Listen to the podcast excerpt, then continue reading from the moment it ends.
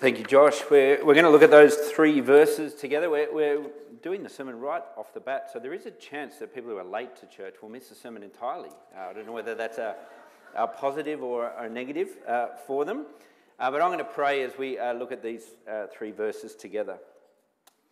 Heavenly Father, we thank you that you love us and in your love you speak to us. We thank you for this word in 1 Timothy that we've been reading together as a church.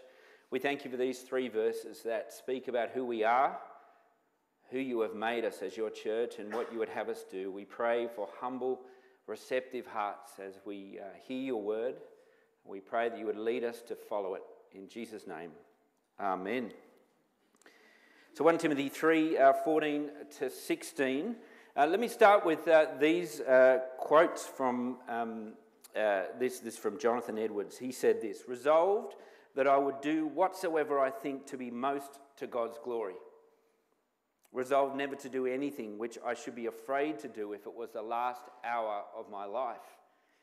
Uh, Jonathan Edwards, the 18th century Christian, wrote a series of resolutions where he says, I, I, I, no longer want to live in a sort of a casual way. I want to live deliberately for God. And so he set a, a series of resolutions. And these resolutions came to my mind this week because I want to speak together as a church this morning about what it would look like for us to be very deliberate, to resolve together to be about God's purposes for us as a church. Uh, as Josh mentioned before, uh, each year around early March, as it is now, we do try to set a vision for the year ahead. This is what we want to be about uh, as a church uh, together in the, in the year ahead. It, it wasn't possible last year. Uh, we've had all sorts of disruption, as everybody in our world has had. Uh, but here's the thing I think that disruption gives us a unique opportunity as we meet together this morning to reset and resolve together to be about God's mission.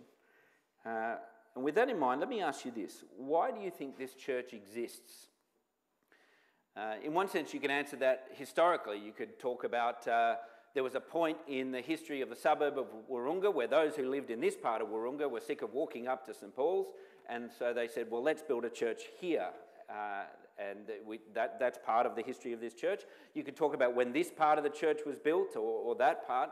That's why it exists uh, from that perspective. But why, why do you think we exist? What do you think our purpose is if someone was to ask you? Uh, why do you think in this last year or two we've invested so much time and money in building new spaces as we have uh, in the other part of uh, this church premises? Why, why build a staff team? Uh, why have an AGM, as we're going to have uh, later this morning? Why, why, for many of us, I know many of you are involved in different ministries of the church, why invest your energies in those ministries? Uh, why this gathering this morning? Why, spend all of this afternoon in prayer? Uh, why take time to set a vision as a church? Uh, what, what is the purpose of this place? I wonder what your answer to that would be. In one sense, if you're new here, perhaps you might say, Well, I'm not sure. It's not clear what the purpose of uh, that, this church is. Uh, or maybe you've been here for years and perhaps it's still not clear, or maybe it is, but you don't feel that connected uh, to it. Now, wherever you are at, in, I guess in that sort of spectrum, my goal this morning uh, simply is to try to motivate us for the four mission priorities that we're going to talk about uh, together for what we want to be about in 2021. And here's the thing about those priorities it will not happen, at least not in a united way, not in a God honouring way, if we're not able to be clear on the why question, why we exist as a church. And here's the thing I'm not going to answer the why question. Uh, these verses in front of us, 1 Timothy 3 14 to 16, uh, are going to answer it by giving us three pictures that, that paint a picture of, of who we are as a church. Actually, they're all in one verse, verse 15, and maybe, uh, Tim, if we could get that verse uh, up from the, the Bible reading before.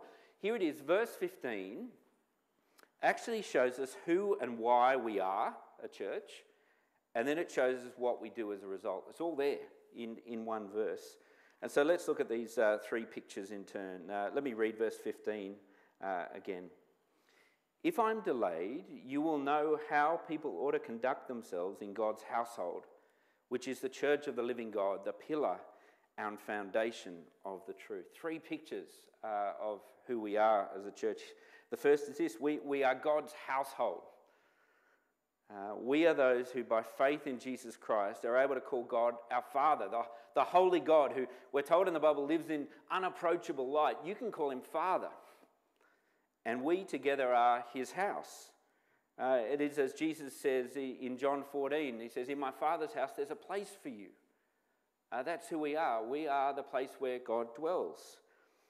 Ask the Apostle Paul, who St Andrew's Wahroonga is, why we exist, and his answer is, You are the dwelling place of God the Father. Now, I don't know whether that, uh, how that affects you, but that thrills me that, that the God who made everything would, call, uh, would allow us to call him Father and would say, I'm going to dwell with them, my people. And uh, why has he done that? Well, it is actually the entire goal of salvation. I wonder if you've thought about it that way. That, that's the reason God saved you. Uh, from the very opening chapters of the Bible, which we've been looking at in recent weeks in Genesis, right to the very end in Revelation 21, where we hear this promise now the dwelling of God is with us, with men and women. He will dwell with us, we will be, dwell with him, we will be his people. That's the whole purpose of salvation. It's uh, as we pray in a, an old Anglican prayer at the end of a, a communion service, uh, this is often prayed Father of all, we give you thanks and praise that when we were still far off, you met us in your Son and brought us home. Dying and living, he declared your love, gave us grace, and opened the gate of glory. Do you see what God is doing in his work of salvation through the Lord Jesus? He's bringing us home into his house. And so, in many ways, uh, uh, I think the way we need to think about who we are as a church is that we're, we're a people who live between two welcomes. Uh, if you're a Christian, if you have come to the Lord Jesus by faith, you've been welcomed into God's house. He's now your Father. But we're also those who are longing for the day when we will be welcomed home to our heavenly home when Jesus comes again. We live between those two welcomes. And actually, living between those two welcomes drives us, it, it motivates us, it, it gives uh, reason for the actions that we're a part of. And so I want to say, when it comes to this first picture, that we are God's house, uh, here's five things it should cause us to deliberately do. Now, the first of them is this it should humble us as a church to know that we are God's house. He dwells with sinners by grace. That's who we are. We are sinners, and yet He dwells with us. Uh, one of my favourite uh, uh, colleagues over the years, uh, apart from my current colleagues, who are definitely my favourite, um, one of my favourite colleagues was a guy called Jonathan Norgate. And I remember when we interviewed him for a, a job, this is in England, um, it gets to the point of the interview where you get to ask the person being interviewed, Do you have any questions for us? And his one question was this uh, Is this a humble church? I remember being taken completely aback. I was waiting for the usual sort of questions you get at that point. What, what a question. I wonder if we were asked that question here at St Andrews, what, what our answer would be. Are we a humble church? Well, if we are clear that we are God's house and we are only that by grace, it should humble us. The second thing it'll do, it should prompt us to do what we're going to do this afternoon, to know that we, we have access to the Father. We can, we can come to Him uh, on our knees in prayer and ask for our needs. It should prompt us to do that. Uh, third, it should guide us. Uh, here, it, it's His house, and so we walk in here and we say, Not my will, but yours be done. That's the shape of this house. Fourth, I think it should thrill us. He's here. This place should be filled with praise. If, if you look at those pictures of the heavenly home that is waiting for us, that's what it is. It's filled with praise. And to be honest, that's what's so uh, frustrating about not being able to sing as a church. It's what we do because He's here. And finally, it should drive us on. Because here, because it's His house, everything matters. And so we should throw ourselves into the commitments that we're going to speak of today because it's His house. Uh, here's the second picture. Not only are we God's house, we are, you see there in verse 15, the church of the living God.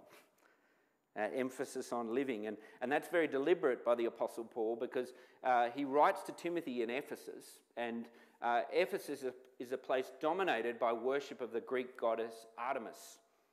Uh, all sorts of pomp and ceremony uh, in the temple that was built uh, for the goddess Artemis. But in the end, if you strip back the pomp and ceremony, it is a lifeless statue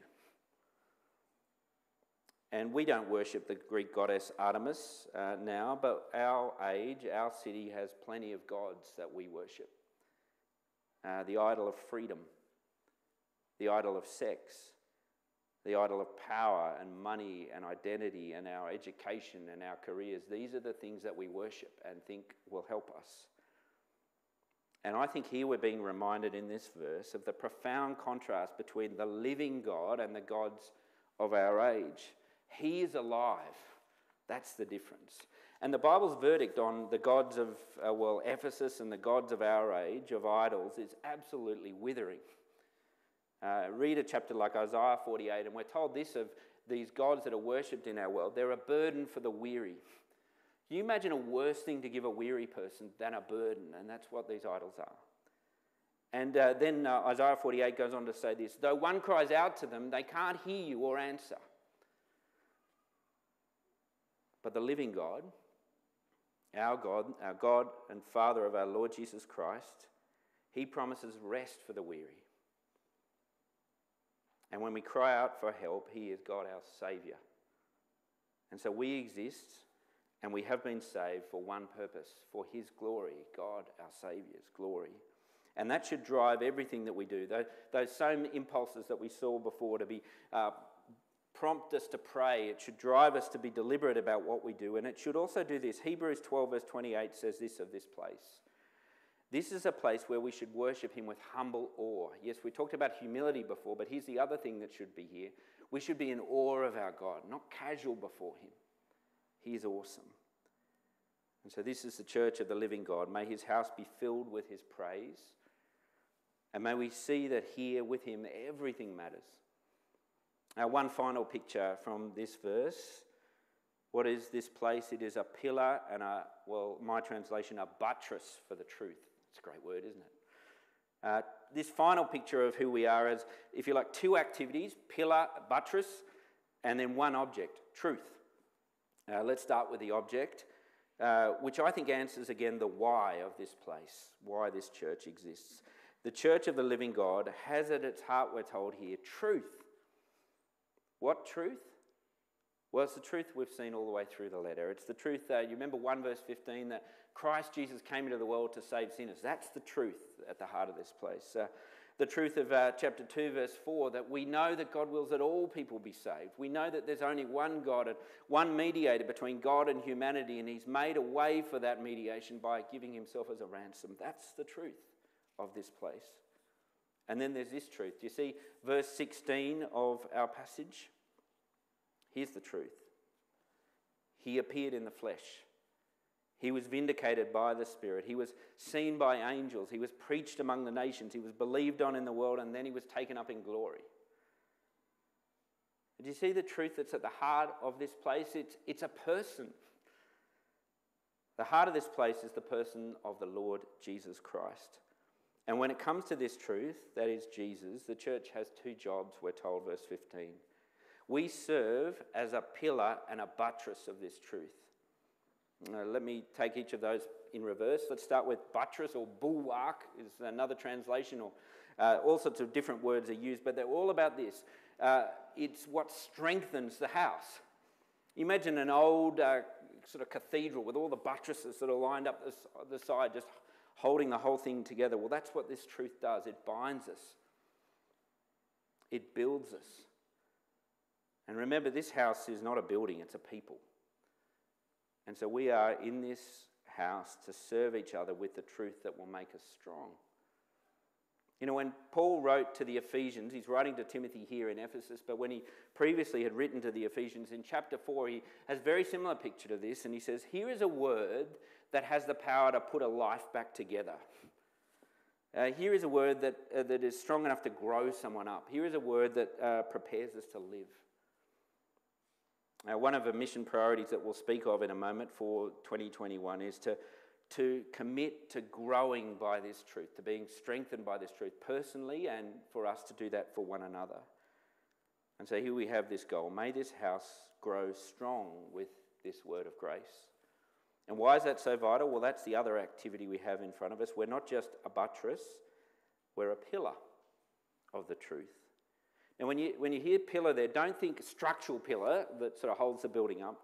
Think a pillar that puts something on display, holds it up high. You know, like uh, whenever the Olympics roll around, uh, they always put the Olympic torch up high to sort of, I don't know, to show the light and the hope that it's uh, meant to be conveying. And, or if you go to London, right there in the middle, Trafalgar Square, there's this giant column, and the only point of the column is to, uh, well, there at the top of it is uh, Horatio Nelson, and it celebrates his victory at the Battle of Trafalgar. It's to celebrate that moment.